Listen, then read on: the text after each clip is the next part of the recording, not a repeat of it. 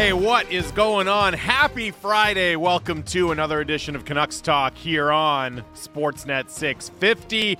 I'm Jamie Dodd, my co host, of course. None other than Canucks insider Thomas Drance. Uh, you can also read Drance's work up at The Athletic. Canucks Talk brought to you by Avenue Machinery and Douglas Lake Equipment. Be a champion on the worksite. Find them together online at dleamc.com. We are coming to you live from the Kintec studio, Kintec Footwear and Orthotics, Canada's favorite orthotics provider, supported by over 2,500 five star Google reviews. Find your perfect fit at kintec.net. 650 650 is the Dunbar Lumber text line. Drancer, what's going on, man? Not much, my friend. Looking forward to today, though. I'm looking forward to getting a chance to thank congratulate yes. and say goodbye to Dave Nonis. yeah, he's Nonis is going to join us in just a couple of minutes here. Uh, and then what are we going to draft? We'll have to figure out something we, to draft we, with Dimitri. We've got to do it. Yeah, Dimitri asked me. I, think, I, I, saw him in the prep room here. He's like, "What are we going to draft?" And I was like, "I don't know. we'll, we'll think about it." I think it. we should draft. I think we should draft non like out of the job GM candidates. Oh, okay, all right. Because it's a day where people are listing names. Yes, right? it's like that's true. Peter Chiarelli is yep. interviewing again in Toronto, and it's like that doesn't need to happen. Yeah. So the, let's draft uh, the guys who should be considered. The list of names interviewing in Toronto is is pretty interesting. Um, I also did have to chuckle at the uh, the reporting from Elliotte Friedman on Thirty Two Thoughts that Maple Leaf Sports and Entertainment is now considering just completely cleaning house of all of their hockey ops executives because they're too loyal to Kyle Dubas. And it's like, man, how things have turned in the space of about 10 days uh, with the Toronto Maple Leafs and their front office situation. Uh, just before we get Nonis on the line here, uh, and I'm very much sorry. Can I can I quickly just say, yeah, what a bunch of babies. Who Maple Leaf Sports and Entertainment?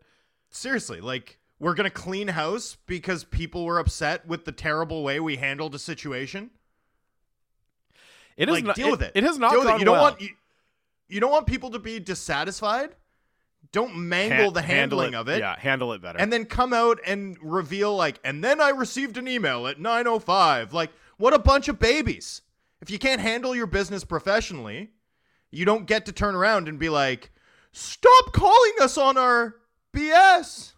Come on, babies. Absolute baby behavior. Well, it is especially odd because like that this is all this is all fundamentally what the job of the president of the team is, right? Brendan Shanahan is to avoid situations turning into things like this and getting to this point, and yet he's safe there. Dubas is out, and now a whole bunch of other people might be out. But as you point out, like there's plenty of blame to go around here, and I think at least a lot of it falls uh, on Brent, Brendan Shanahan for the way things are transpiring so far this offseason in Toronto. Uh, we will talk about the game that happened last night a little bit. Finally, there's a series where both teams have a win on the board here in the conference finals for the NHL. The Stars uh, extending their season with an overtime win, courtesy of Joe Pavelski. Good game, fun game. I'm a little disappointed that it's now 3 1 and not a closer series, a 2 2 series after four games to really get excited about. But uh, shout out to the Stars for uh, making it happen and getting themselves to game five. All right, without further preamble, now joining us, we're very excited.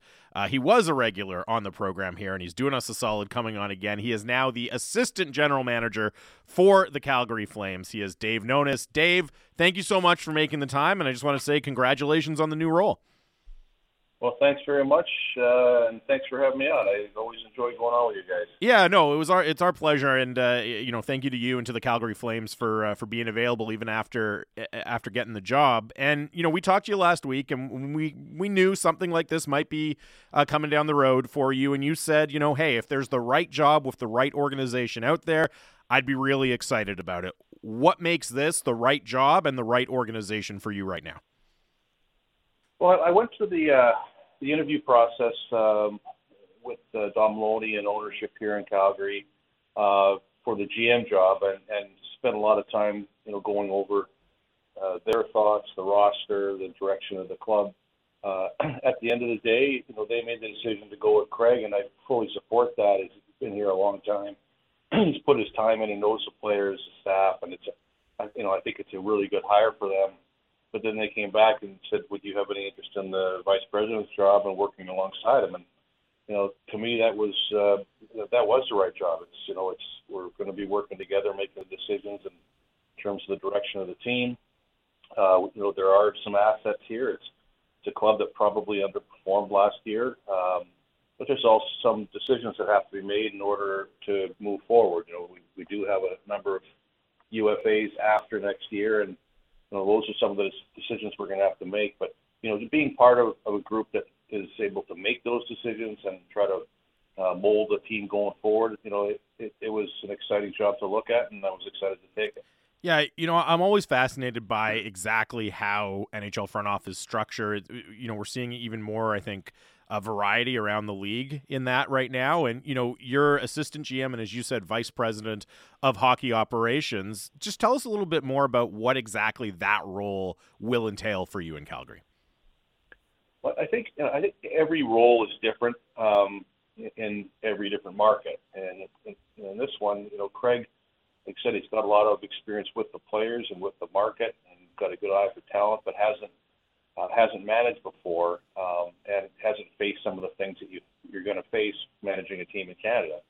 Uh, so, so I, the way that the role was presented to me, and, and why I was excited about it was, you know, you know working alongside him and, and together using his knowledge of the, the market, the players, uh, then hopefully him tapping into mine of how to deal with Canadian markets uh, looking at long-term planning, contract negotiations, things like that, that it was a good fit for both of us. And um, you know, from my standpoint, I the, the ability to touch all areas of the hockey operations department, from again from decision making to contracts to scouting, um, that that was appealing to me. It, it was wasn't being pigeonholed into one thing. It's kind of a broad uh, outlook of, of the whole organization. And that was one of the things I really liked about the the offer and the opportunity. Dave, you've had the opportunity, obviously, to be a GM. This is your third Canadian market.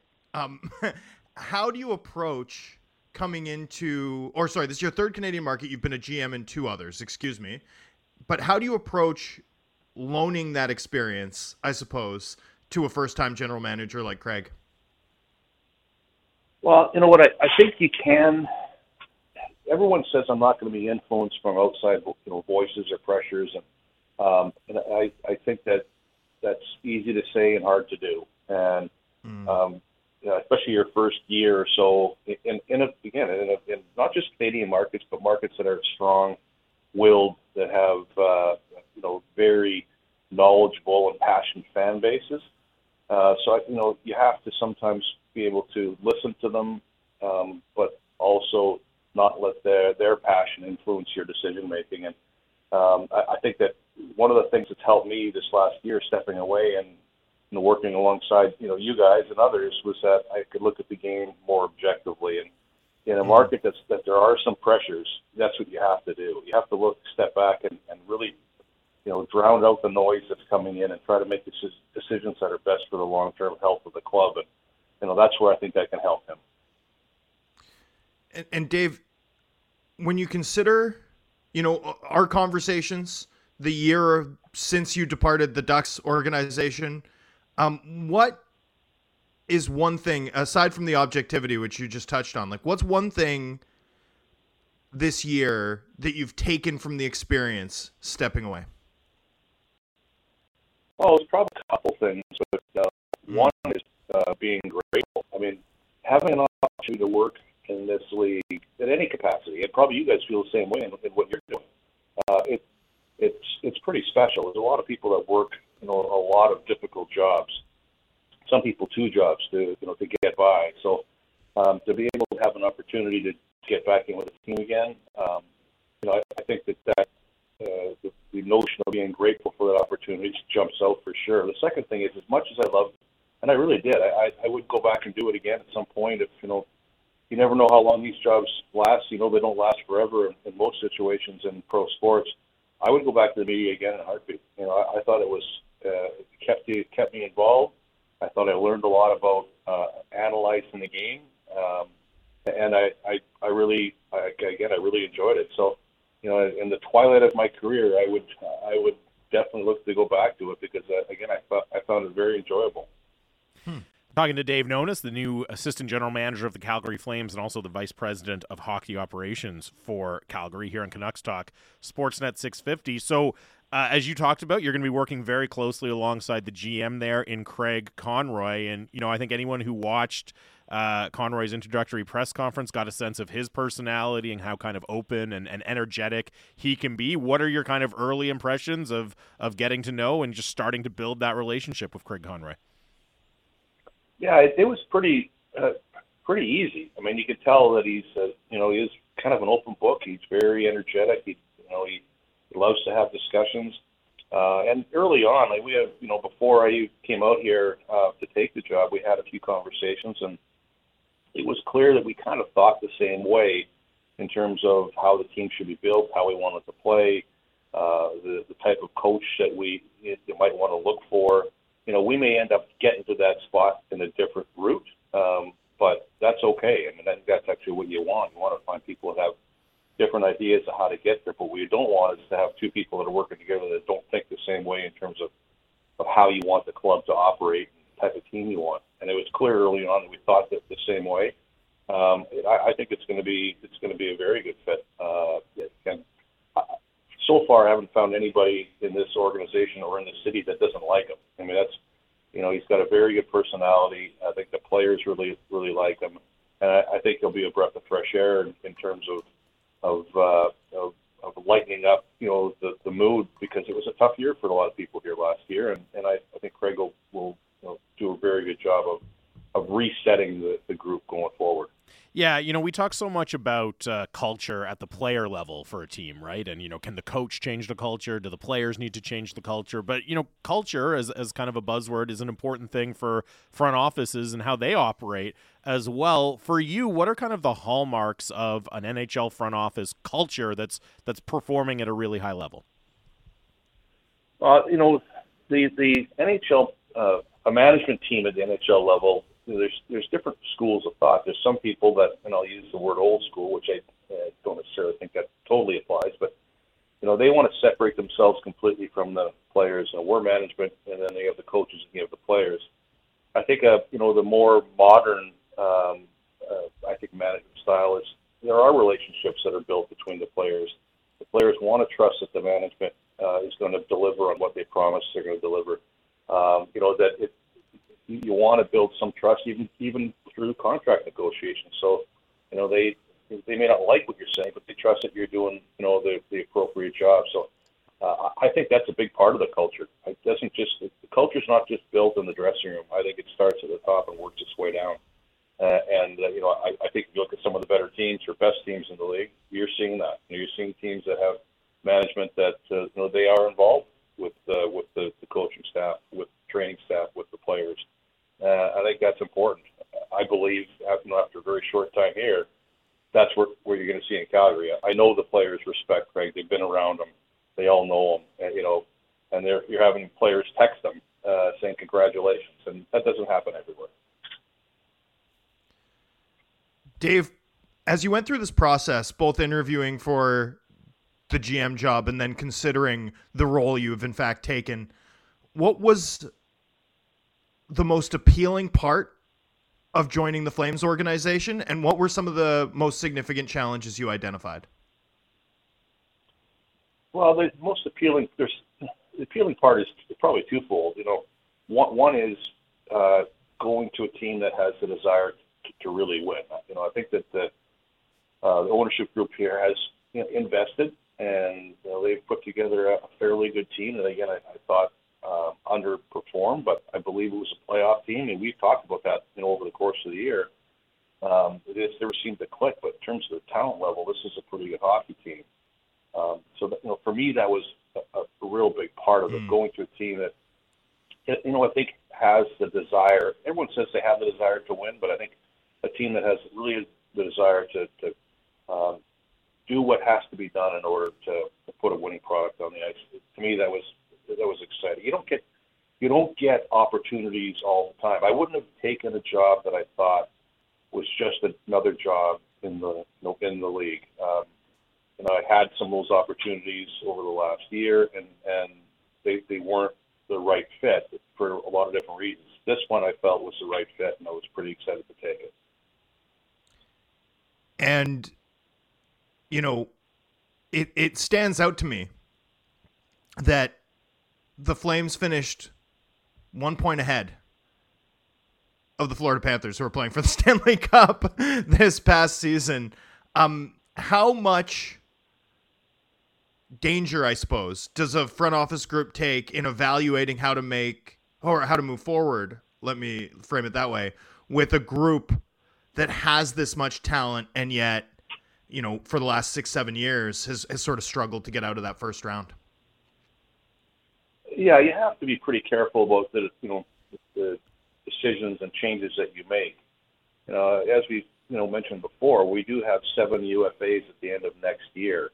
Um, I don't see a scenario where we walk all those guys to free agency. It, it, it hasn't turned out to be a pretty good idea for most teams that you know that have that situation. And you know, you could point back to Johnny Gaudreau here, right here in Calgary. So, you know, some of the decisions that are going to have to be made are which one of the which ones of those UFAs do you want to prioritize to try to bring back? Uh, see where you are in terms of your cap situation and cap management, uh, and, and then make some decisions. But your point is a good one. You know, Pittsburgh wins two of their of their those last three games. Florida doesn't make the playoffs. Now there's a decent chance they're going to be hoisting the cup. So you know, you have to be cognizant of that as well. This is a pretty good hockey team, and uh, a lot of people picked them to to win the the conference. You know, last year before the puck was dropped, and it didn't turn out. That's why you played 82 games. They didn't perform well enough when they missed. But um, there's a, there's a lot of, of talent. There's a pride, I think, in that room too that was embarrassed about not making the playoffs, and that's always a, a motivator for people as well. You know, and one of the things that always strikes me when I look at the the Calgary roster and their situation is it is a very talented group, as you said, and so many of the key players are right in kind of that prime winning age, right? In it for NHL players, kind of between 28 and 32. There's a lot of guys smack dab in the middle there. Not that it's an old team, but it's very much strikes me as a team that you know, all right, this is go time. This is this is the time when we have the potential to do something really special. I mean, how do you balance kind of wanting to strike while the iron is hot and while you do all have all these key players in, in that kind of prime age versus you know you have to make sure you're not leaving the cupboards bare in the future as well yeah I think and you have to make smart decisions like you know when we i think the first show or two after the trade deadline we were you know we were talking about all the moves that were made and you know and i'm not sure which one of us pointed it out but you know almost every team that made those moves was going to turn out to be wrong yeah. i mean they're going to you're gonna you're gonna spend a lot of assets, and you're gonna be out, you know, first, second, third round, and and uh, you're gonna be sitting at the draft table with you know nothing to work with. So you have to be pretty careful about that.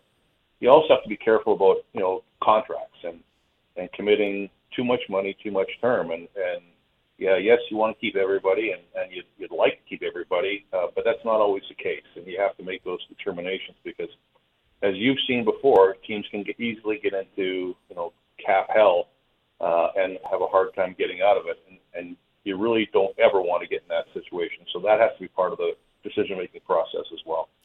And one of the uh, first decisions that will be on the horizon for you and the rest of fr- the front office in Calgary will be trying to find the head coach for the team. I won't ask you to get into obviously specific names or anything like that, or you know the specifics specifics of the process. But what are some of the qualities that you're looking for that you think would make a head coach the right fit for this team? Well, uh, you know, we're going to look at a a bunch of uh, of different styles, uh, experience levels. You can learn a lot from the from the interview process of of you know uh, how people react, how you think they're going to impact your team. You know, I, I think that you, you always want to have a coach in today's day and age that has the ability to teach and has the ability to to motivate uh, players. And and when I say that, you know, motivation comes in different ways, and I, I think some of the new way of, of motivating um, a, a player is is really teaching communication, and um, it that's a big part of getting players to to give you everything they've got. So you want a, a coach that's a, a good communicator. You also want a coach, I believe, that is well versed in X's and O's, can change uh, game plans on the fly. There's more and more of those guys coming up because of the way the game has changed. Um, you're getting more assistants that are involved in that. You have more guys in the junior and college and AHL level. I think that start to think that way, a little bit more innovative.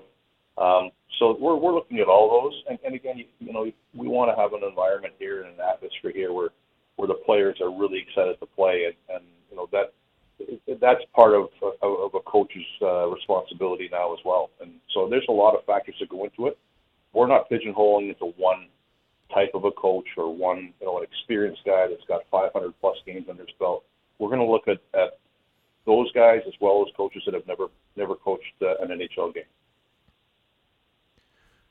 Dave, just want to thank you for your insight over the course of the year. We, we really enjoyed having you on the program. We're thrilled for you uh, to be landing with a good team and an opportunity you're excited about. So thanks for talking hockey with us over the course of this season. We had a blast, and we wish you and the Calgary Flames the best of luck. Um, our listeners might not extend that uh, good tidings to the Flames, but we certainly do uh, to you and the organization. So thanks for doing this, and thanks for doing this all year. We loved having you. Yeah, well, thank you very much, and I'm sure the, the listeners want us to finish at least second, so I'm happy yes, about that. Exactly. Yeah. well, they wouldn't say no to a playoff meeting between the two teams, so there's got to be some success, right. right? Yeah. Th- thanks so much, Dave. We appreciate it. All right, take care, guys. That is Dave Nonis, the new assistant general manager for the Flames, and also the vice president of hockey operations, uh, with uh, some very interesting thoughts about what the future holds for that team, some of the philosophy they're going to be using uh, to try to chart a course forward and what they're looking for in a head coach as well. And yeah, you just, you know, a, a, a, coach who can make it so the players are excited to come to the rink and play hockey, which, you know, might not have existed uh, for the Calgary Flames over the last couple of years with Daryl Sutter, to say the least. It, that hire is going to be very key and very difficult. Uh, you know, the Flames have some of the deepest like they have such a deep roster of internal candidates, mm-hmm. which makes it complicated.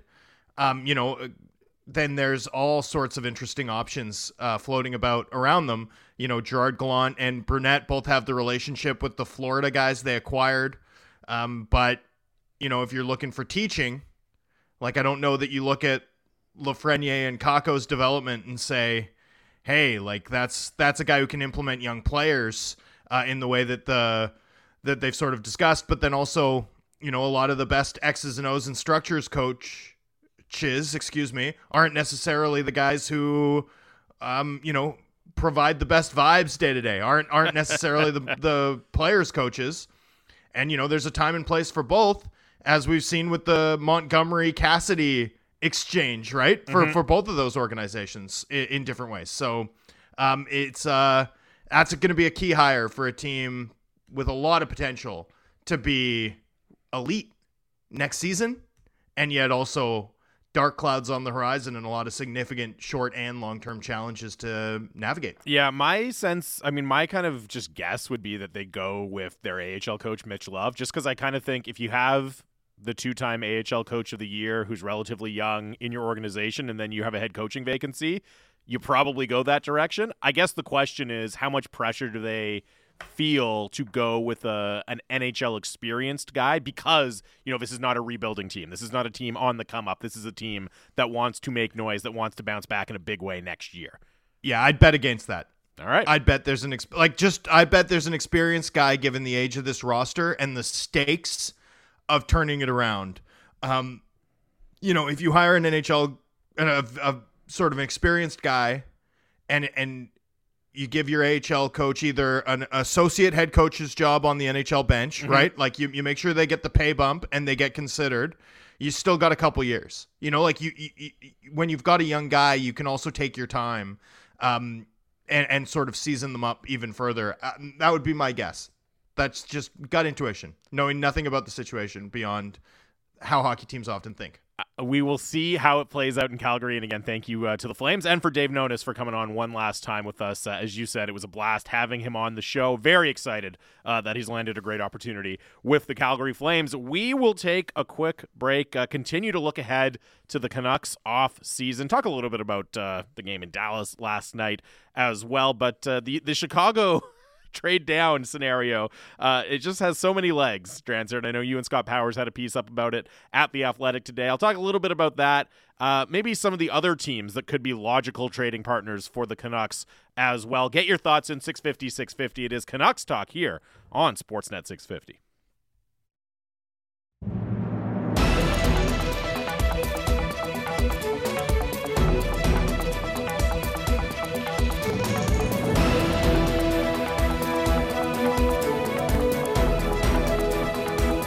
Welcome back to Canucks Talk, Friday edition of the show here on Sportsnet 650. Canucks Talk brought to you by Avenue Machinery and Douglas Lake Equipment. Be a champion on the worksite. Find them together online at dleamc.com.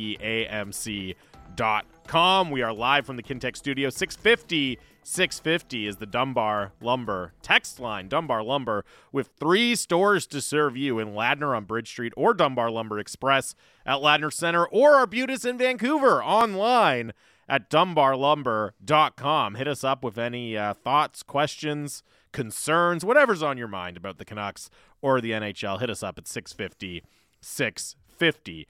Um, so we've talked about this a lot uh, this week, right? The the the idea, the mock trade proposal or or idea that was first floated by your colleague Scott Powers in the Athletic with the uh, Canucks and the Chicago Blackhawks. And by the way, do the American NHL writers for the Athletic realize the incredible power they wield north of the border, right?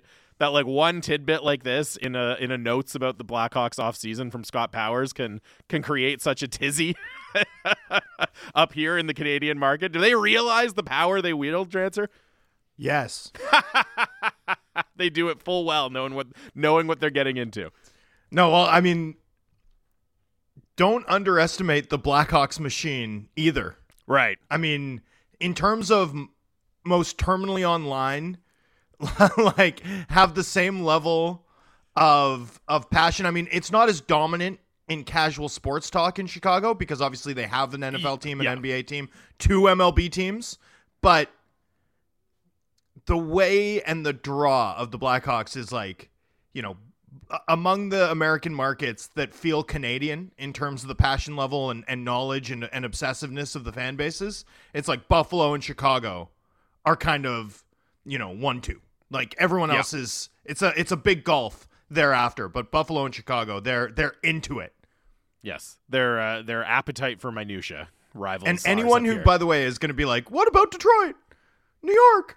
It's like, no, it's different. Sorry. Oh, your voice. the, the voice you choose for the person, the like theoretical listener questioning what you have to say is so good.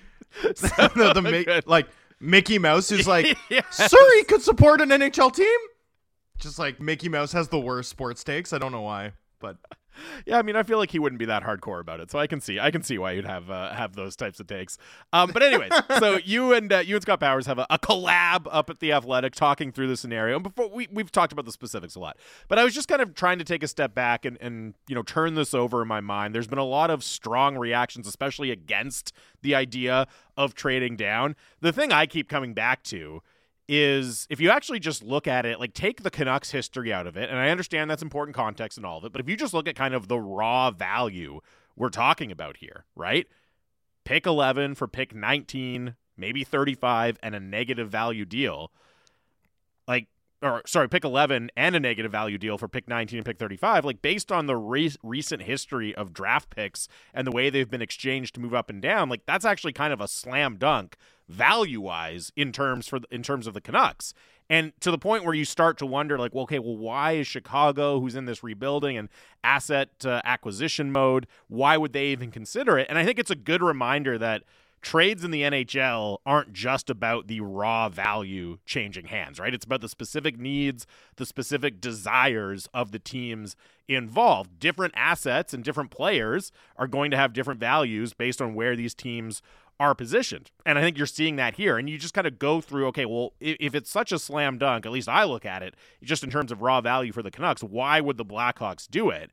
And you kind of check off the reasons they have so much cap space and in fact they're one of the teams that's like going to have to make moves just to reach the floor because they've added Connor Bedard they're specifically interested in not just pure cap dumps but guys that can play and guys that could theoretically slot next to Connor Bedard and help him next year which the Canucks have a couple of, of obviously in their their glut of wingers and then the third part is just they have extra picks and an actual desire to move up, a functional desire to move up. And you start to just go through it and check off okay, who are the teams that can help them facilitate all of those things at once?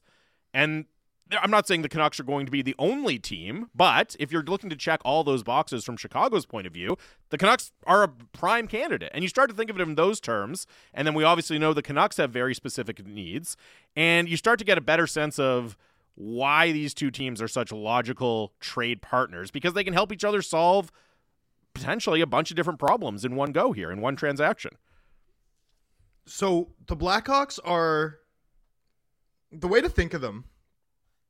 You know that character in Guardians of the Galaxies, um, or Guardians of the Galaxy. There's Yes. only one. No, don't- not pluralized don't give galaxies. don't give them the title bump. they're That's just they're just sticking to one galaxy for right now. Okay, and and he was named the Broker, Yeah. and he he shows up in like the third scene, right? Like they escape from Morag, and then he goes and visits the Broker. That's Chi- the Chicago Blackhawks. The Chicago Blackhawks are the broker for this offseason, and here's why. There's other teams with a mess of cap space, right? Like Detroit has a lot of cap space. Um, Arizona. but Yeah. yeah, Arizona. Anaheim. But but Detroit has some guys to sign, right? I mean, it's not completely unspoken for, although it's largely unspoken for. Um, and then you've got you know Arizona, who we know can't spend. Carolina, who's got 17 million less than the Blackhawks. The Ducks, who will probably be reticent to spend, and then the Devils, who have their own guys to sort of extend, sign. So the Blackhawks are in a pretty unique spot as like a team we know will foot the bill and a team that needs to spend just an outrageous amount to be compliant. I mean, they literally need to spend 20 million dollars. Yeah. Um just to get to the cap floor. So where it gets interesting is like the worst thing you can do in my opinion when you have this much cap space is approach it conventionally. The worst thing you can do is to use it to simply sign free agents. well, and I would point to Detroit, Detroit. like, okay, hey, we got this cap space. Andrew Copp, Ben Chiarot, come on down. Even Anaheim last year. Ryan Strome, John Klingberg. Let's go. Let's sign all Frank these guys. And then it doesn't move the needle for you. If that's your plan for cap space, it's great to have it, but it's it's it's going to fizzle out pretty quickly. You could find yourself in a bind in an awful hurry if that's your plan.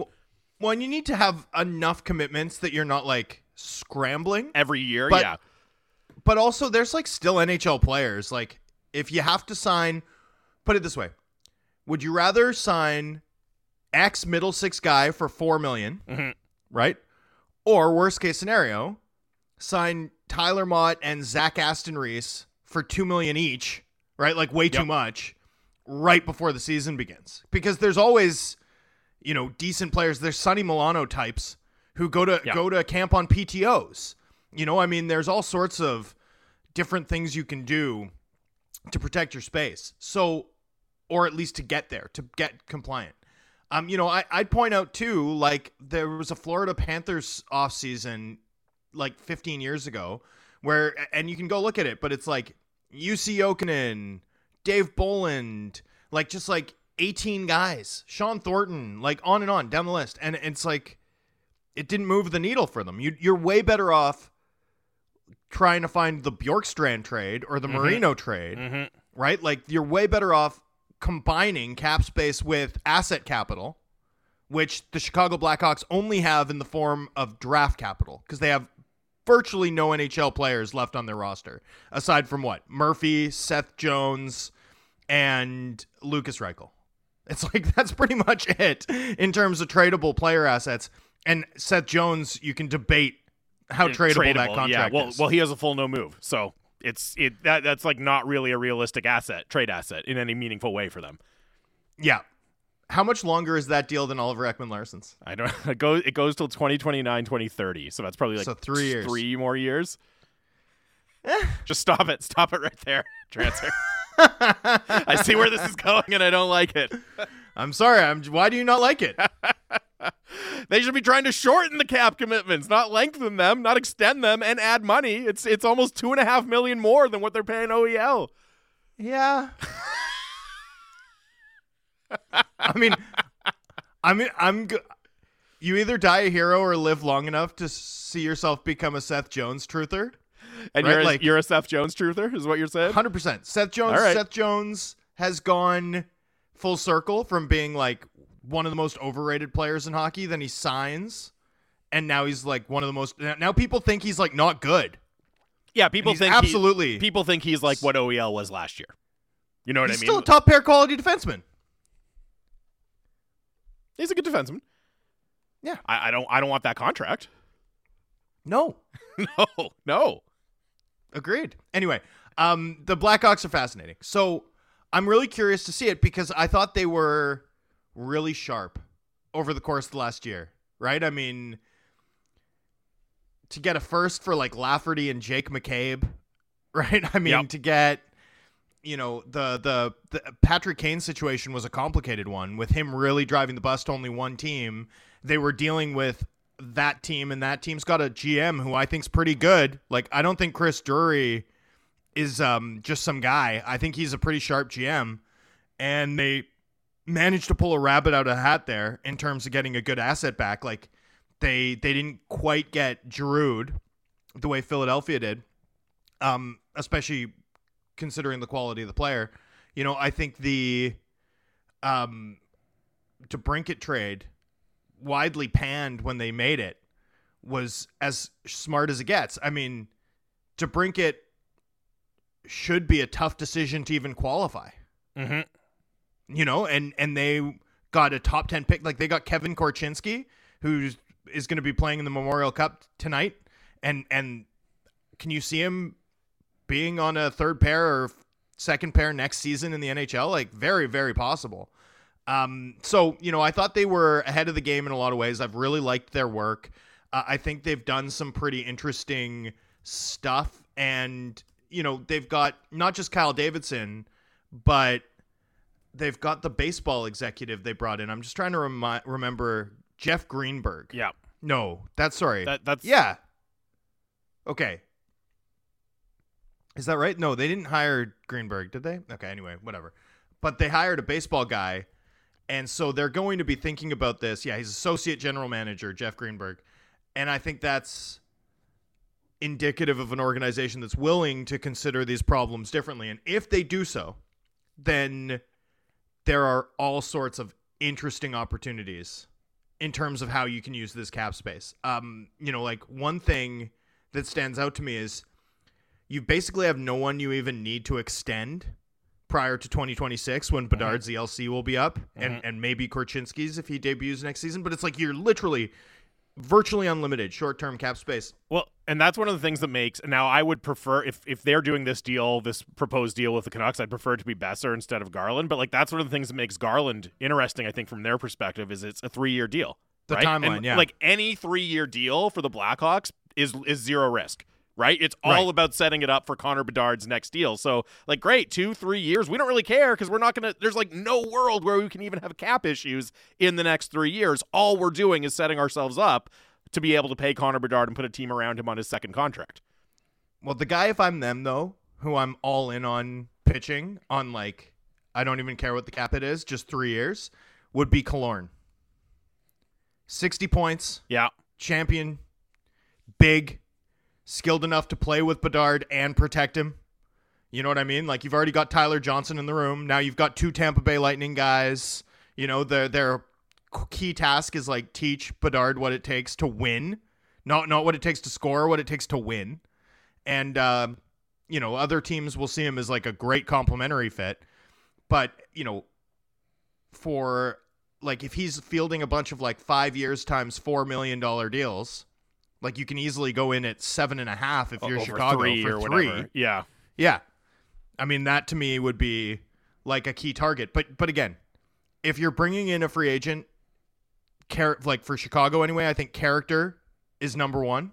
Like don't even worry about I mean, sorry, worry about quality because to really be a leader, you need to be a player of a certain and- caliber. And, you want to but Killorn qualifies. Uh, yeah, exactly. I, I think the desire to help Bedard is very valid, right? Like you don't want to Yeah. just bring in a character guy. You want someone who can also help him and make sure he's being put in a position to have and, success. and there's really not a lot of guys who like stand out to me as having that like you know Matt's potential for, from a Bedard perspective, but Killorn does. Um, and aside from that, you know, this is an interesting one because it allows the Blackhawks to you know get Bedard potentially another running mate. Mhm. You know, whether it's this year or next. Um, especially if there's like a couple of defenders, like if Reinbacher and uh, Willander both sneak into the top ten, well then one of Ryan Leonard or Zach Benson or you know one of those top end forwards has fallen out. I mean, eleven is a really nice spot to be sitting in from the perspective of raw talent accumulation, which you know I think we have cause to wonder if the Canucks are in that business or if they'd far prefer to get a defender. And if you're dead set on a defender, you're better off at 19 than 11 anyway. Yeah. Um, so, you know, it's a really interesting mental exercise too, because I do think it reframes something that I think is worth being conscious of as you get into this offseason. Like for the teams with cap space, for the teams with options, right? It's not that they have the flexibility to buy. It's that in a world where, you know, um, 15 teams in the league or 16 teams in the league have less than 10 million in space going into this offseason, they're in fact sellers. They are sellers of cap flexibility. And there will be bids that come into them from teams like the Canucks saying, we'll give you Boeser, and and this is what that would look like, right? We'll give you Barclay Goodrow, and this is what that would look like. Um, there are going to be, you know, a- a lot of contending teams clamoring effectively to use Chicago's cap space, and Chicago's going to have their choice of how to sort of figure that out. And if they are careful with that space, if they don't just use it in a really weak free agent class, I think the opportunities to actually be like deceptively good next year are are wider than people think. Like when the when the Stanley Cup is awarded and the odds for next year are posted, the combination of adding Bedard, the chance that he could be like a 40 goal, 90 point guy in his first year, which I'm not saying he will be, but there's a chance. I'm looking at this from a gambler's perspective, Mhm. which I don't bet on hockey, but I like to think about it. And also the amount of cap space they have before the offseason moves start to, you know, um, come down. Like their to make the playoffs odds are probably going to be like 25, 30 to 1. And I think that could be an interesting bet, especially because I think the Central is way softer than people realize. Yeah, and the you know this this text comes in uh, from Brandon Vancouver. I'm the Hawks. Why should I even be that nice to Vancouver? The Hawks have all the leverage. Taking on three years at five million for a small winger from a cap-strapped team, they should barely offer a couple of seconds for the 11th and Garland. And I do think the the distinguishing factor for the Hawks is that they're not just the classic, hey, we have all this cap space, as you said, pitch us on why we should take your bad contract or your contract that you're trying to get rid of. They are that, but they're also a team that desperately wants to move up, or at least has some, I shouldn't say desperate, but a team that has some motivation and some desire to move up in the draft, right? And it's that combination that makes Vancouver interesting from them because there, as you say, there are a lot of teams that would be happy to send an inefficient contract to Chicago, right? Whether it's Barclay Goodrow, whether it's Kailer Yamamoto, go down the list, go around teams that want to contend and, and want to push for the Stanley Cup next year and need to clear some space. Those teams can't also facilitate moving up. And I think that's what creates the kind of unique scenario uh, between Vancouver and Chicago. Is just, just there's just not a lot of other teams that are in that position. Uh, this one comes in. Garland and Brock aren't that negative value, though. That's a fair debate. I mean, I know we've talked about Conor Garland, and if you just look at kind of the raw numbers and his contract, he's not uh, that far away from, you know, like, like his production meeting what he's being paid. Now, I think if you look at what those types of players actually go for in the trade market, you would still say it's a negative value contract. Brock, yes, it's a year shorter. Maybe you think there's higher upside there, but again, in terms of impact, not living up to his contract. So you can debate about how much negative value it is, but I think it's pretty clear what we what we're hearing is that those contracts are viewed as negative value, right? So I, I understand the idea of well, just hold on to them and maybe they'll rebound and maybe they'll play themselves into value. But if you want to deal them this year, you're dealing them as guys who have negative value on their deals right now. Well, sorry, and it's there has to be a distinction between negative value in terms of contract efficiency and negative value in terms of trade on the trade market. right? Yeah, that's what we're Yeah. talking about. So neither of them would have trade value, Exactly. but I think Garland today is a fair value contract, and I think Boeser was not in the first year of his contract, but has absolutely a path to getting back to a level where he is at least a six and a half million dollar player in terms of his contributions. And it has nothing to do with his production because if he'd produced the way he did last season, um, and remained like a, a top of the lineup caliber two way player, which he's typically been, by the way. I know he's I know defense isn't like his calling card, but he's tended to be a guy who you can play in toughs Yeah, and he- they don't hurt. He's never been a liability. He's never been like No. the defensive driver on a line, but he's never been he's always been a guy you can put with the defensively solid line and he'd hold up his end of the bargain. 100% until this year. Yeah. And if that bounces back to its career as to his career norms, which so we're we're not like asking a guy to like find his scoring touch again or like just like be what you've been for 300 games in terms of your battle winning and on ice IQ and defensive ability, your two way game, and he'll be fine. Um, I think that's a very likely thing to occur. Mhm. So it's uh, Well- it's going to be a very interesting one for Vancouver to navigate because in in the case of both players, they're good.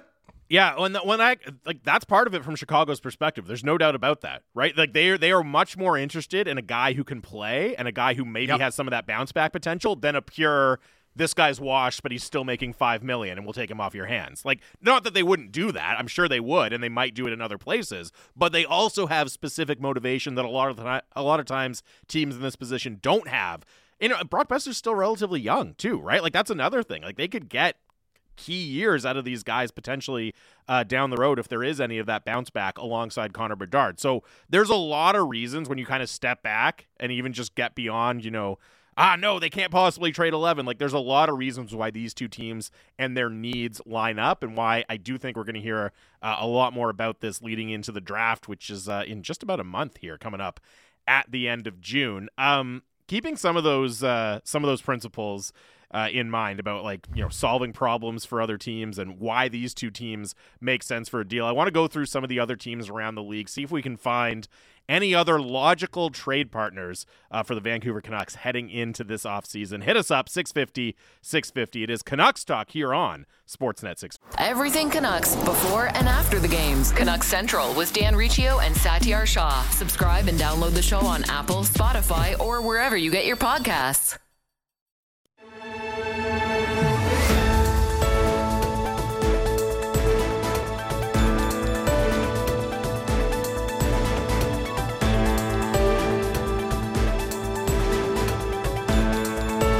Welcome back to Canucks Talk here on Sportsnet 650. Jamie Dodd, Thomas Drance.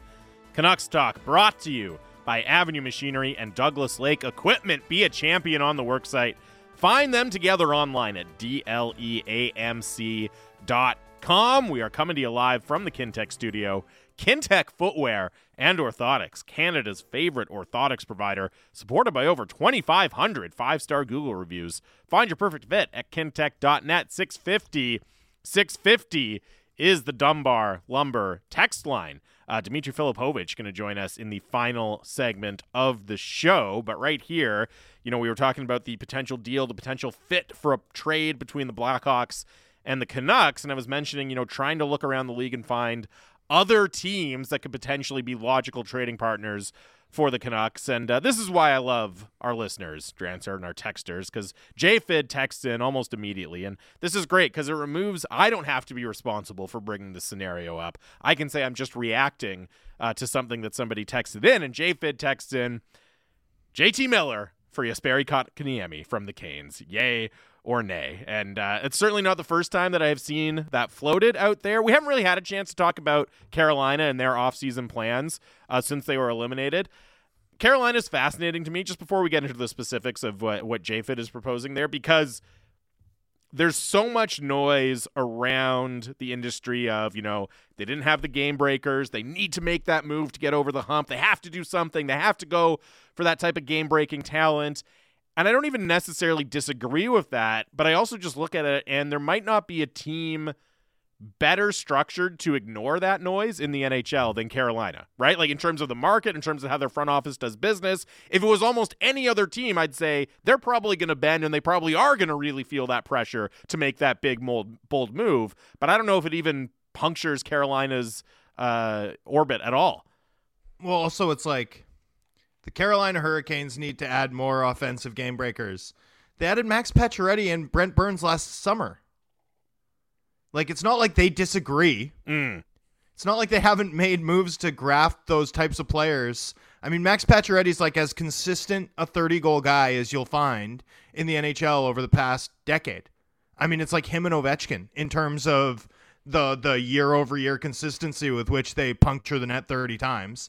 Um, there's just not a lot of guys who profile like him. He gave them what, seven games, 12 games, like something that, like that. yeah. I mean, it wasn't a lot. That was a tough one. Um, they were out Andrei Svechnikov.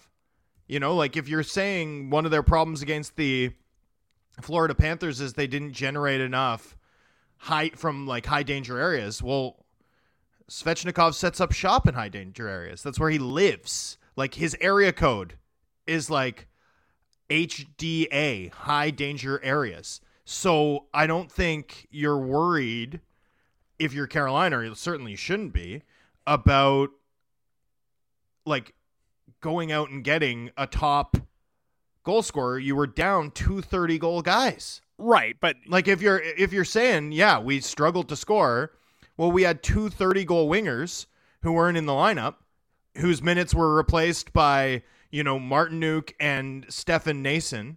And I mean, we Pat- also we also had another Pacioretty's a UFA though, right? So that that does factor into it. Like, yeah, you're getting Svechnikov Sure. back, but you are you are potentially losing Pacioretty. Well, totally, but I mean, you don't need to go break the bank if you're Carolina to find a scoring winger. Like there's a million scoring wingers who people will give you. Mm-hmm. And you know, the the appeal of JT Miller from their perspective should really be about 5 on 4. Right? It should really be that he can come and drive the bus for you on the power play. You don't even need to view him as a centerman, you know, like you can literally just play him wherever. Um if you're Carolina, right? Like he might end up being you know a, a better third line center for you or a first line wing or i mean miller's so versatile and carolina's system is so unique um, that i don't even think you're too worried about like his specific five on five fit it's really just we're going to install him on his downhill side on the power play and he's going to run things from there um, that's a great fit for them for sure but would they give up Kotkaniemi to get him? I I think they value Kotkaniemi, right? Like I don't think they evaluate Kotkaniemi given his skill set, battle winning ability, and the way they play, the way that the rest of the league does. Like I think they like Kotkaniemi a ton. Well- and I think if Carolina's calling you about JT Miller, you know, they're probably viewing him as a player you might think is distressed and who they can get at value or with you retaining money on the deal. So that's a really tough one. Like if you're trying to come up with JT Miller, Carolina Hurricanes trade scenarios, what what I'd caution is from their perspective, he would be a buy low because they'll they're going to have options that involve them taking, you know, like one or two years of a guy. And and Miller might be better, but how much better is he in a system where no one carries the puck anyway? Yeah. Right? I mean, you know, he, he, they'd view him as sort of like a power play ace, as opposed to the way that you and I and all of our listeners evaluate Miller. So, you know, they're they're like a fallback option that might be available to the Canucks if they decide they have to move Miller. That's not the team to look at and be like, what can what will they give up? What can we get pry out guy. of there? And and yeah, that, Yeah. the question for me is because a, a big part of Carolina's mo, of course, is avoiding the long term deal going into a player's 30s, right? And that's what JT Miller is on. So if you don't even want to sign that, how willing are you going to be to give up tangible assets for it? And you know, you Kotkaniemi, I know like people like to dunk on it in the contract or whatever, but he, he had a good year. He had a good year and he had a good playoffs uh, for them. If that was on But the why, table, why would why would people dunk on it? it? Honestly, it makes no sense. Like, I know he was overdrafted. Like they should have drafted Quinn Hughes, but at the end of the day, you're talking about a 6'2", 200 pound, 22 year old center. Like he's not even overpaid, and he's definitely not overpaid when you consider that the Hurricanes have 25 plus million in cap space this year, right? Like they have so much space, and their highest profile UFA is Jordan Staal, who's like settled there. Mm-hmm. My, I mean, at most he probably comes back for for a flat investment, or or maybe even takes a pay cut. Like they have virtually unlimited cap space, which enabled them to get Kotkaniemi at the at the rate that they did. And I mean, he doesn't even need to be much better than he has been, right? Like he's a 40 point battle winning No, that's the thing. Like, 22 he- year old center making 5 million. Yeah, It's market value. less than five million, even, or just just a hair under five million. Yeah, four Yeah, point but, eight. I mean, that's that's market value. Like I don't know what else to tell you. Like William Karlsson's the third line center. He makes 5.9. Like the the really good third line centers in this league, and there aren't many. They're five million dollar players, like like clockwork. Yeah, uh, like, like again, I think I can see reasons from a hockey standpoint why Carolina would be interested in JT Miller. But when you add in the contract, I'm not sure that he would be high up on their list to go after. That's where you get into what you're saying. Like, would they want the Canucks to retain something like that? So I don't know. Uh, I don't pay. know. Yeah, exactly. So I don't know if that's going to materialize. I like the idea. or both. I like the idea, but I'm just not sure that it's it's realistically going to be It's- there for the Canucks. It's a really weird thing that we're living through, especially with the flat cap likely to continue into next season. And I know the PA and the league is going to try and, but I mean, if the PA is like, we're willing to have the, you know, uh, upper limit raise a bit, so long as it doesn't impact our escrow at all. I mean, that's no in a different, you know, series of words. Like, if you're not willing to pay more escrow, you're not willing to have the upper limit significantly e- expand. So, you know, we we live in this world where a player's hockey value has almost no relationship to their trade value, which I know drives everybody batty, right? Because it's like from Carolina's perspective, you know, JT Miller would be both their most skilled forward or their second most skilled forward and no worse than their second or third best forward overall. And yet they'd view him as a negative asset. And I mean that that is a sort of discordant statement, but but it's probably true. Yeah, and again, with a normal team or a standard NHL team, you'd look at it and say, well, maybe they're willing, like the the same reason teams sign guys like JT Miller to those contracts, right? You're willing to eat the risk or not not concern yourself with the risk on the back end to get the value of the player right now when you think you have a chance to win the Stanley Cup. For a lot of NHL teams, that would be how they think. I'm just not sure the Canes, even after another sweep in the Eastern Conference Finals, are going to go there, right? They have their program. I would expect them to stick to it, Yeah. uh, even Car- with regards to JT Miller. Just advice: don't trade with Carolina. like, just don't do it. Just don't don't bother. Um, that's you know, unless you're buying a guy who can't get into their lineup in at at an affordable price, right? Like, then I'm okay with it. But that that really has to be um sort of what you're doing. I think Philadelphia is an interesting one to consider. All right. on the possible assumption that they blow it up and look to rebuild. In which case, they have a lot of contracts that they, you know, might be willing to exchange for inferior, shorter term contracts. Right? So that becomes like, you know, mini versions of, of what you're looking at with um, like the a mini version of the OEL deal. So, you know, I, I'm again, I'm ju- I'm just throwing names out here to illustrate a concept, but like Provorov, right, would be a, a, a really interesting target in my mind for the Vancouver Canucks. He's a really good player, um, and has a cap hit that sort of somewhat neatly matches Myers, but it's two years longer, right?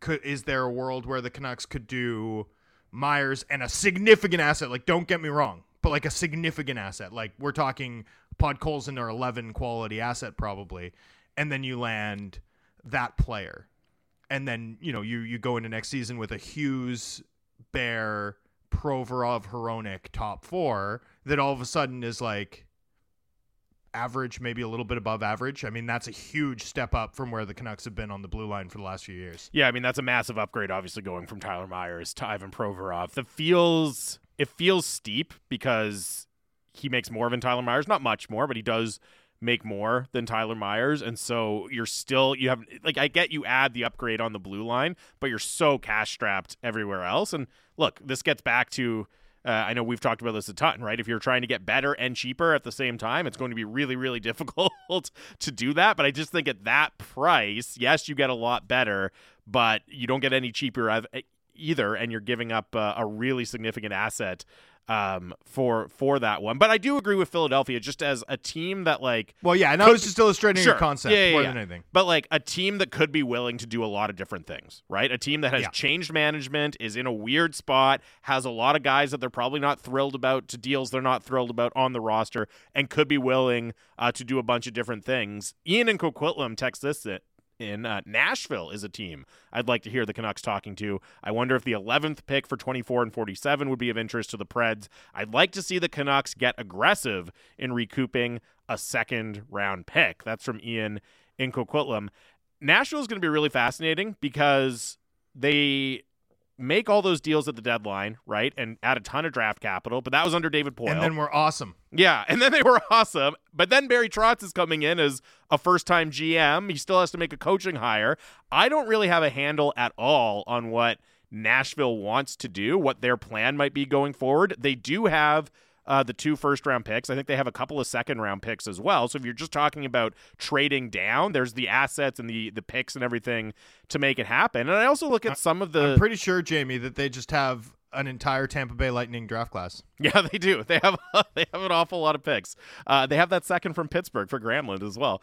Um, Oh, oh, what a wow. deal! What a deal! What a going away present for the for the Ugh. incoming GM Kyle Dubas or whoever it is for shocking Pittsburgh. stuff. Absolutely brutal. But Um, but Nashville's interesting because they were so good when all of a sudden they were like built built around you know um Cody Glass and, and Luke Evangelista. dude and Thomas Novak, Brock Boeser's old USHL line mate, right? Philip Tomasino. I mean, Yep. when there was just like a bunch of guys in their early to mid 20s plus Colton Sissons, they were super cool.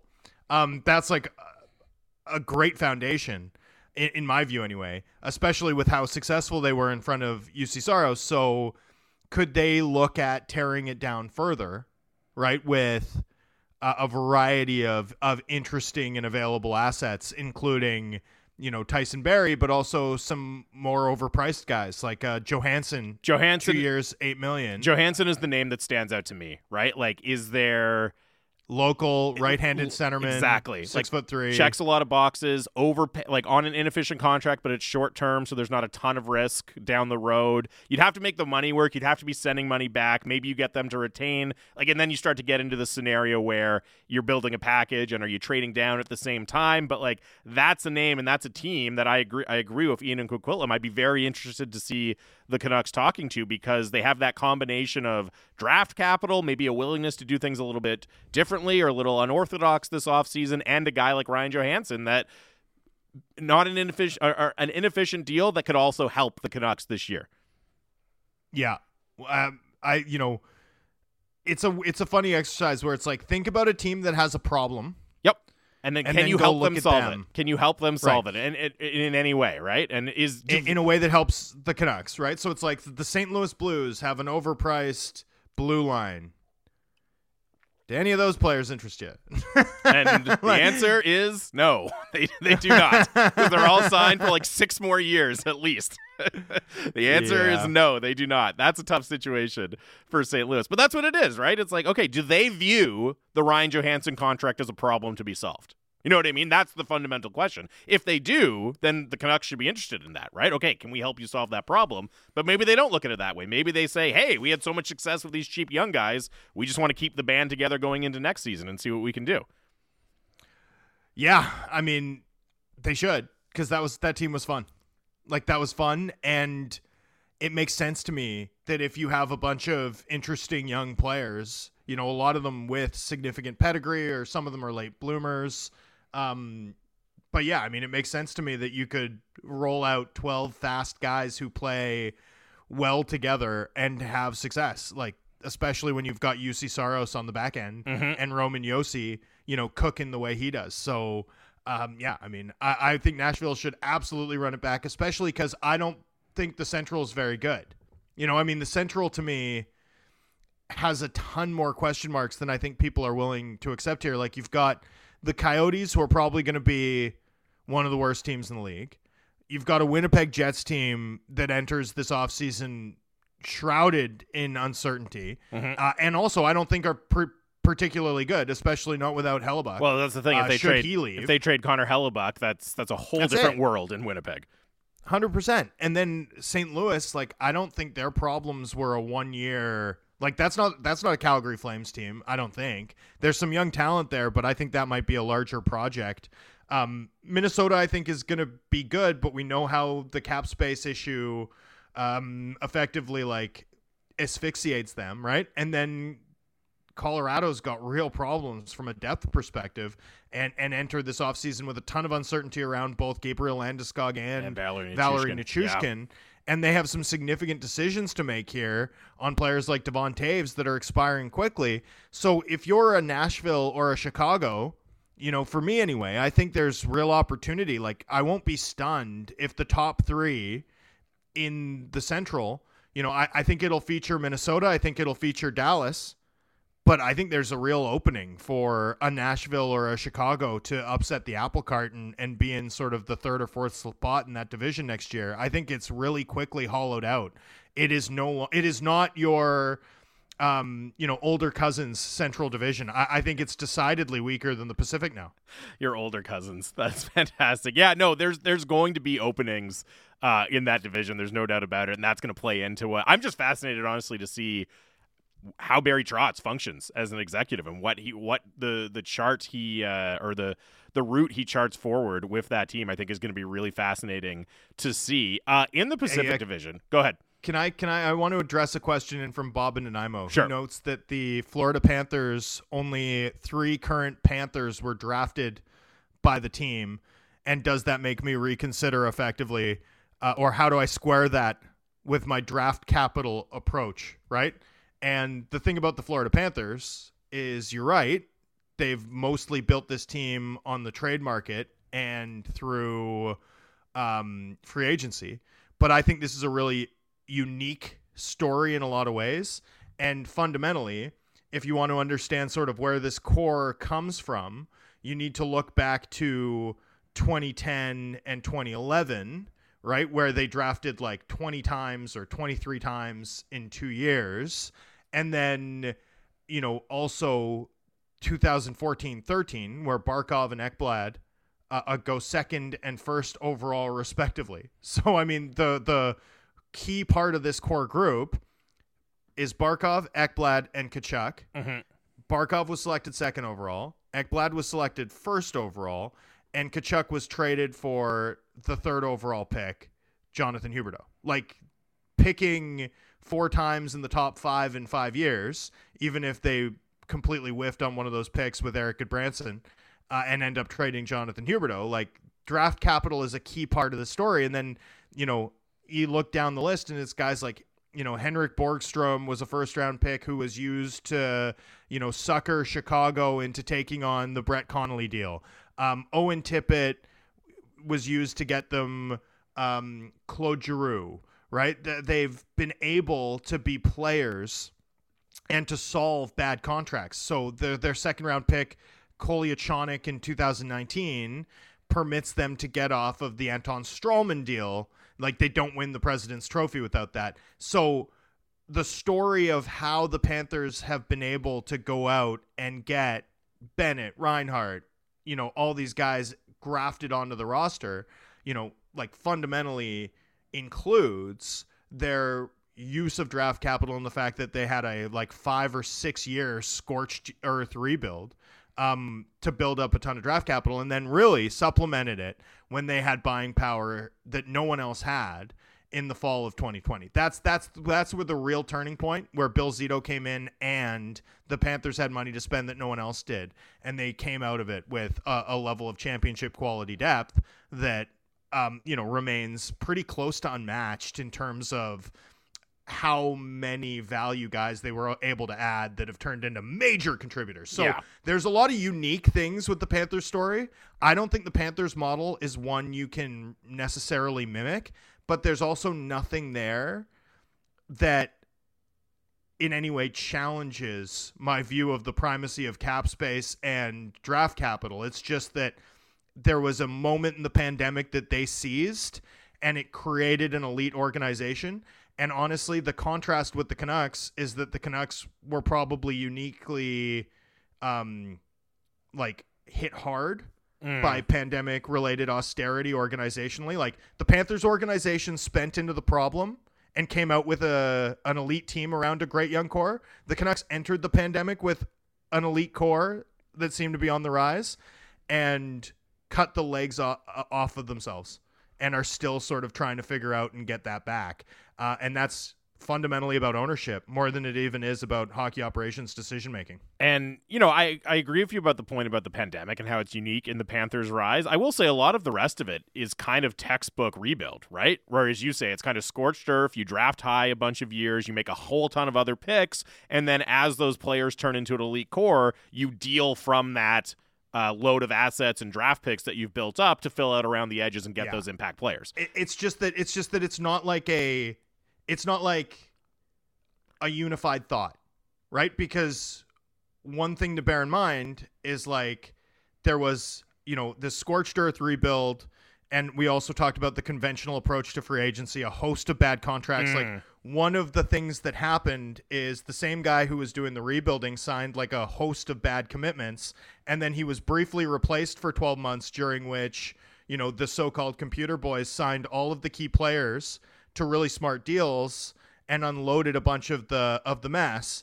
And then they reinstalled Tallon who signs more bad deals and then they use the bad or sorry, they use their draft asset capital to get off of those deals, like Bill Zito does, while supplementing the depth in in a unique marketplace. So again, I think that's a pretty inimitable situation.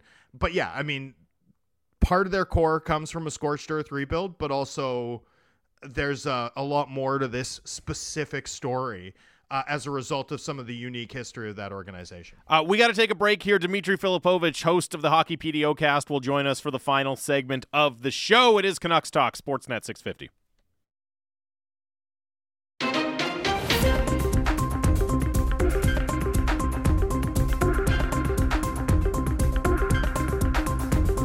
What is going on? Welcome back. It is Canucks Talk Sportsnet 650 live from the Kintec studio.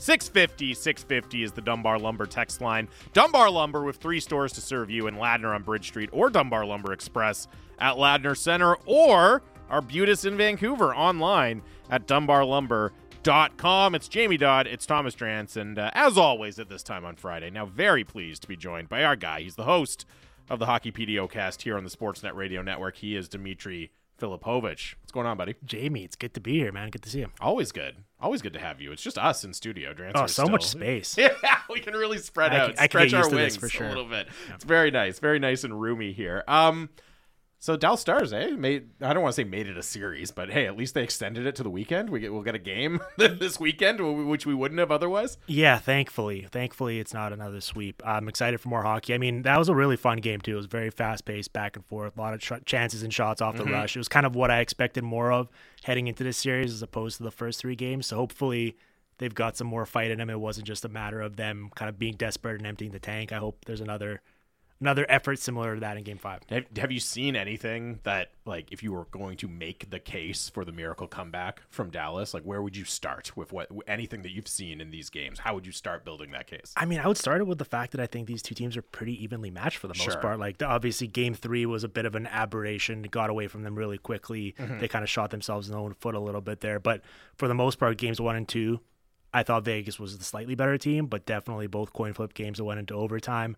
Very evenly matched teams. I thought Dallas was very conservative offensively to start the series. In game four, they really, you could tell they were back up against the corner and they were just, you know what, we're going to go back Yep. to playing the way we normally play. And so if they play that way, I do think they actually have a chance of being very competitive in game five. with Vegas, how much does it mean to them to turn the page on this series as quickly as possible, given that Florida's resting? Yeah, quite a bit. I think the one thing that would sort of minimize that as like a big talking point is just that Vegas is rolling their players so much, right? They mm. kind of rely on a depth approach and, and they really are using all four lines and all three pairs. And their goalie is getting into kind of uncharted territory here in terms of usage, but did not play that much in the regular season in Adin Hill. So I don't think it's a matter of fatigue for them as much. But obviously, they would prefer to avoid having Florida have an extra week or so of rest time preparing for them as opposed to them having to kind of grind through the rest of this series into games five, six, and seven. What? Oh, sorry. Let me reframe this. Are we talking enough about Jack Eichel?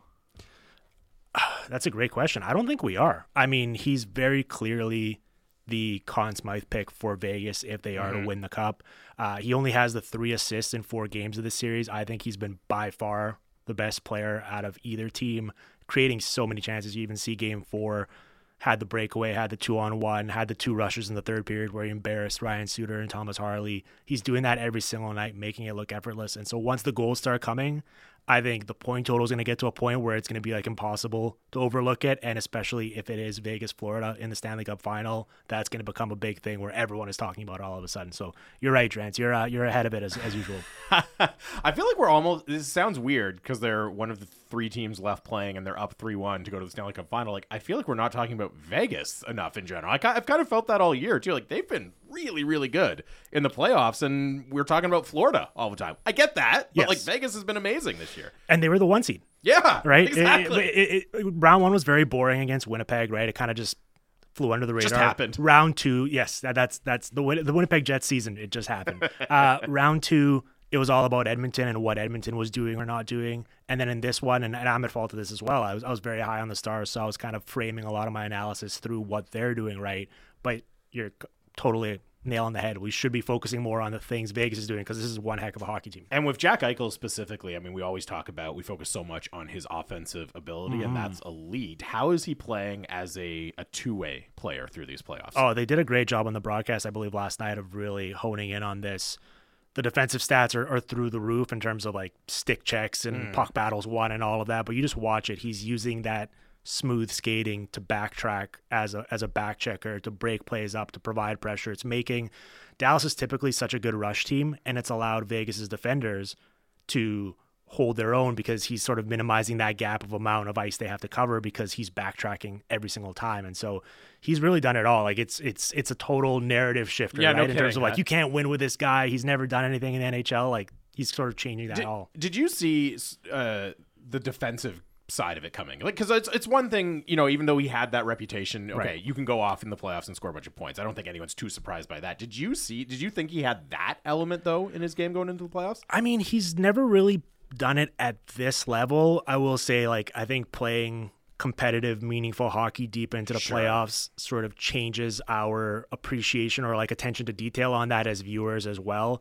And I'm sure playing under Bruce Cassidy, he's done such a phenomenal job at installing this defensive system where they essentially don't let you to get into the home plate area or inner yep. slot and so they just pack the zone they don't let you in there and so he's really bought into that just like everyone else in the team and so i think everyone involved kind of deserves credit from cassidy's coaching to eichel's own effort to just the entire sort of team model more likely to eliminate a 3-0 deficit boston the celtics mm-hmm. of course or the dallas stars I mean, it's got to be the Boston Celtics, right? Yeah. Just because they're clearly the more talented team, and also they've all they're already the ahead. They've already they're won ahead, the second game. They've they're already ahead of the game, right? And they have Game Seven at home. home as well. Yeah. I, I, think I think. Come on, top. That was that was clear. That was a layup. Bad question.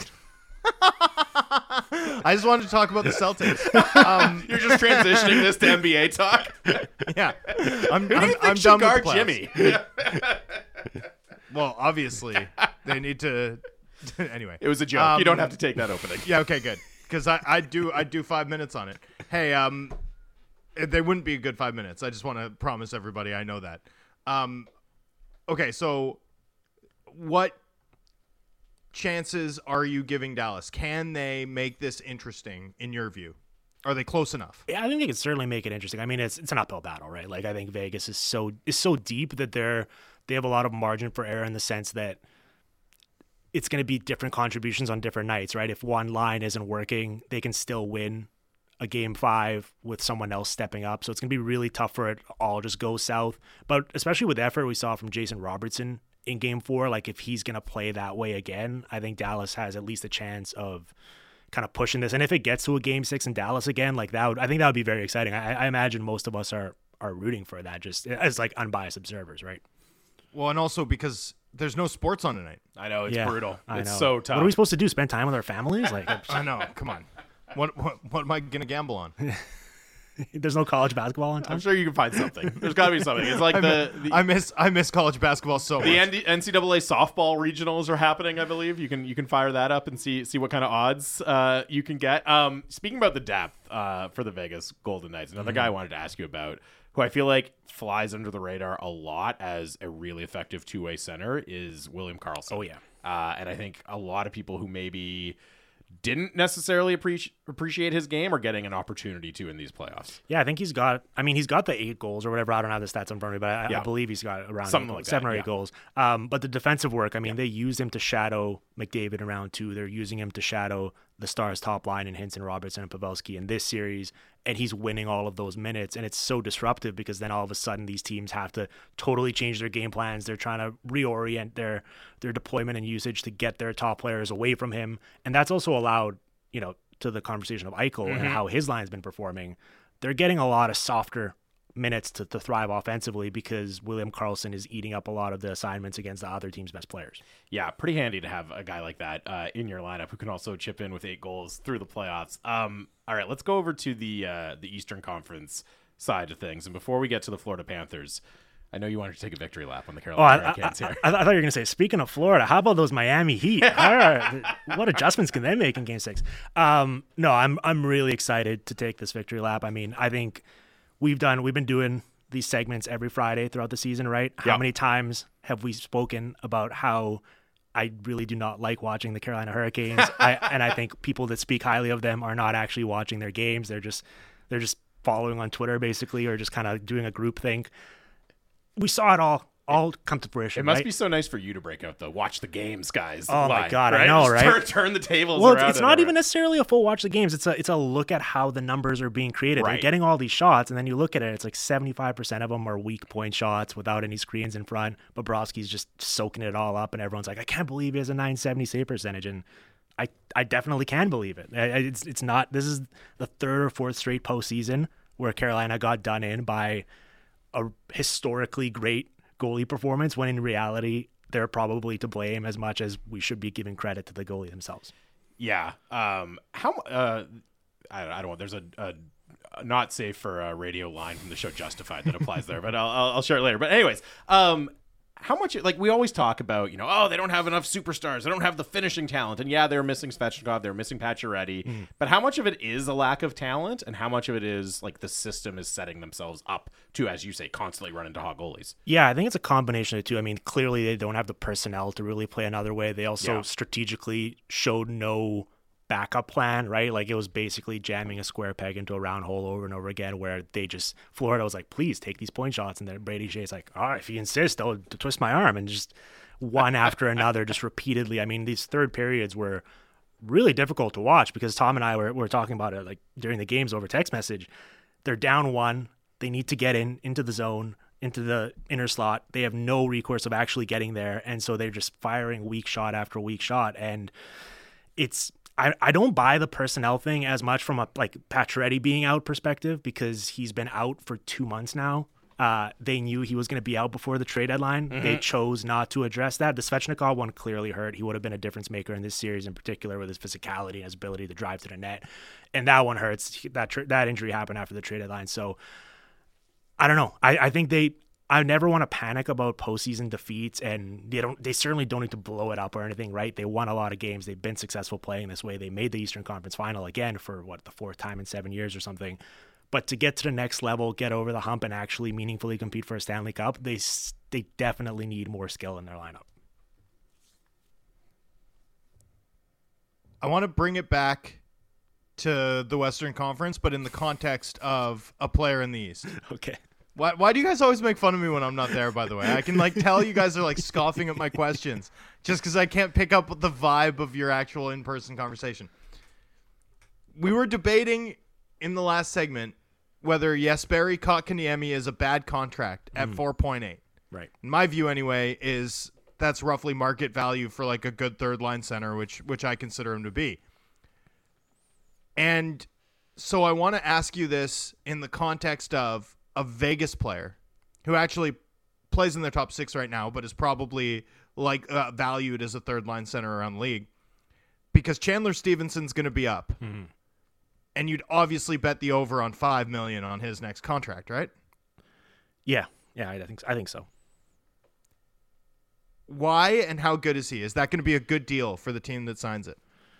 I mean, it would depend on the specifics of it, especially in terms of term. Yeah. He's perfect for this Vegas Golden Knights team. He's also such a fantastic compliment to Mark Stone because what Mark Stone does so well is like knock pucks down or take the puck away from the other team and then instantly turn around and make a pass up up the ice and Stephenson skates into it. And so they really gel together that way. I think if Stephenson was playing in a situation with a worse winger that wasn't able to distribute the puck to him and he just had to do all the heavy lifting himself, I think it would look entirely different. So I'd be worried about, you know, paying a premium for him if I was a different team without a Mark Stone uh, to pair with him. But if it's a situation where he's staying in Vegas and he's continuing to play this role, then I think he'll continue to be as effective as he's been so far.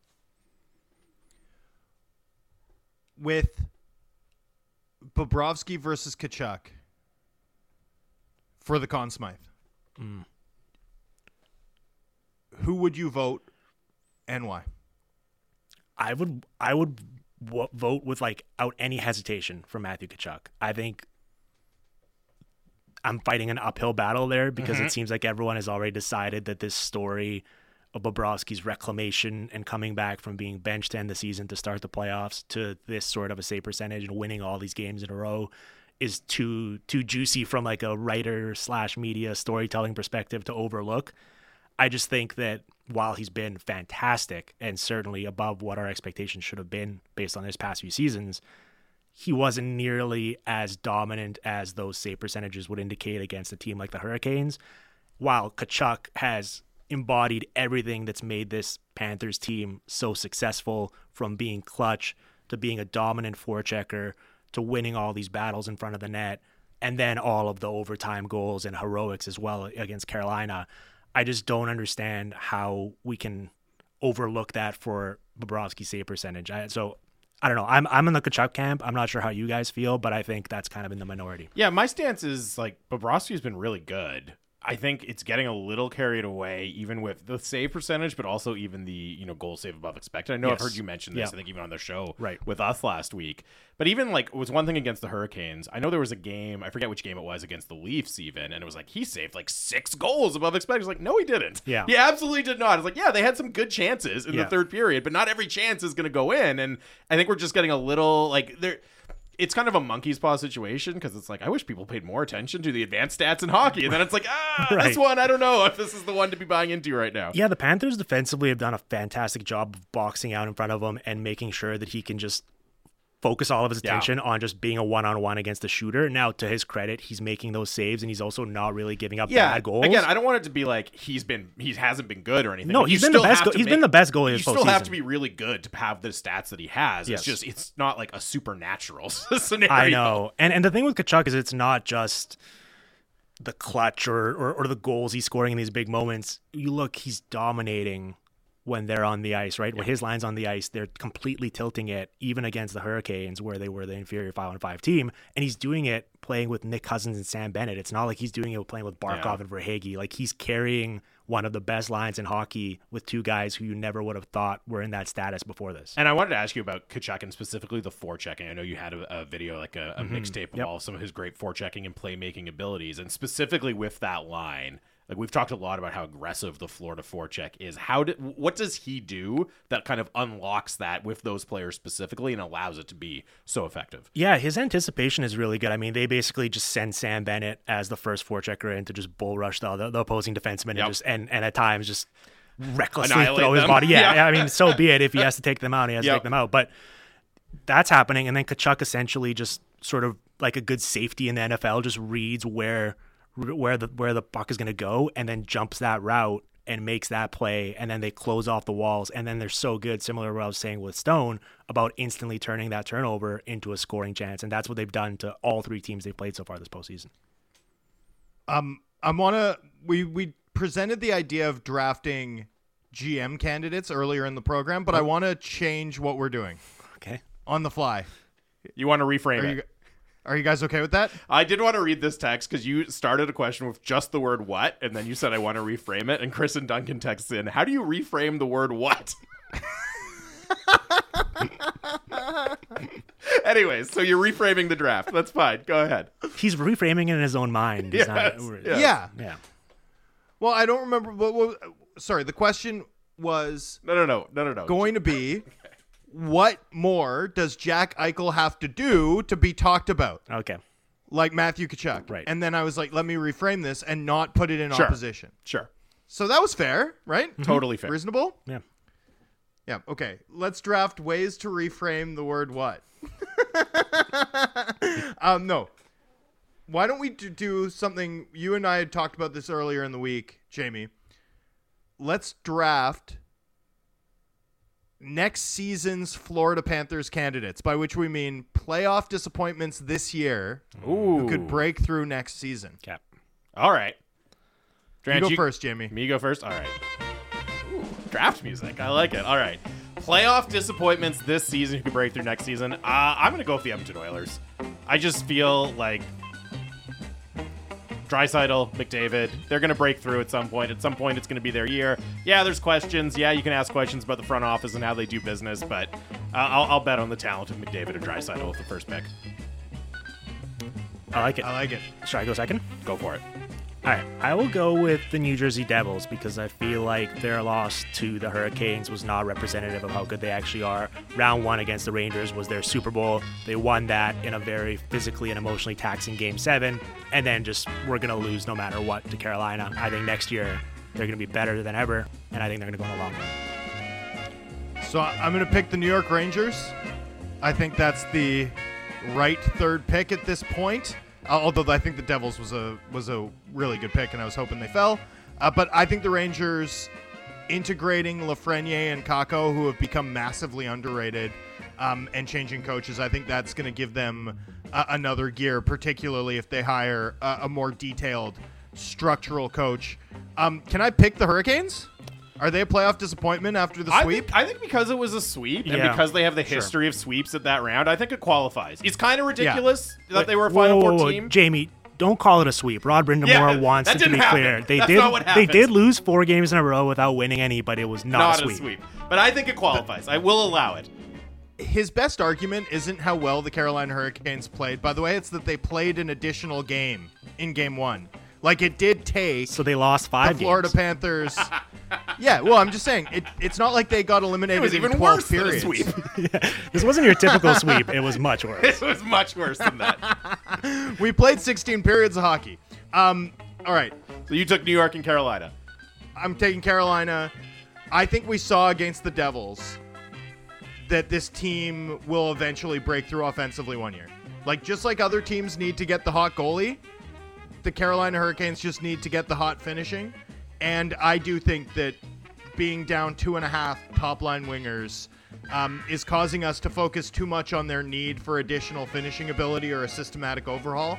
I think they're going to be fine. I think they're going to be um, you know, I, in fact, I'm surprised they made it as long, like long as they did in the playoffs, given Yeah. their offensive absences. Okay. I'm gonna uh, loosely interpret the the question of disappointing and go with the Colorado Avalanche because they were mm. the defending champion. They lost in round Yep. one to a second year team, so I think that is disappointing. I think they're gonna. I think this is gonna be a very aggressive summer for them. Right? It's the last year that they have Devon Toews at like 50% of what he's gonna make after this. I think they're gonna go spend that Gabriel Landeskog money that opened up mm. on a really good second line center. They're gonna reload, and so I think the Colorado Avalanche are gonna be my Stanley Cup pick next season. Fun. All right. Can I take a team that didn't make the playoffs? Or is it- Absolutely. Absolutely. All right. I'm going to go with the Calgary Flames then. Oh. Like we talked about this. If we're if you're trying to Over every- the Maple Leafs? Maple Leafs, Drance, have you been following what's happening? They're gonna Yeah, panic it's a trade. sore. They're This was gonna a- how is panic this? trade How is this everyone. disappointing? They also had the best result they've had in Yeah, like 20 that's years. true. Did you see how happy they were? They weren't That's true. disappointed at all. they weren't a playoff disappointment. That's a good take. now I'm going to go with the Calgary Flames. Like we talked about this yesterday, right? Everyone's trying to find the next Florida Panthers, the next Vegas Golden Knights. To me, like that has a chance to be Calgary. Tons of things go wrong. You miss the playoffs. You make a coaching change. You still have a ton of really, really good players. Uh, plus, they've got our boy Dave Nonis in the front office now. Drance, it's uh, it's Yep. looking rosy for Calgary. But yeah, like the Leafs were the other logical option. But I think there is much more potential for a disastrous, dysfunctional summer from Toronto than there is from Calgary. And then we'll auto draft the next round, and Dimitri gets Winnipeg. That's too bad. Sorry, bud. Ooh, that's tough.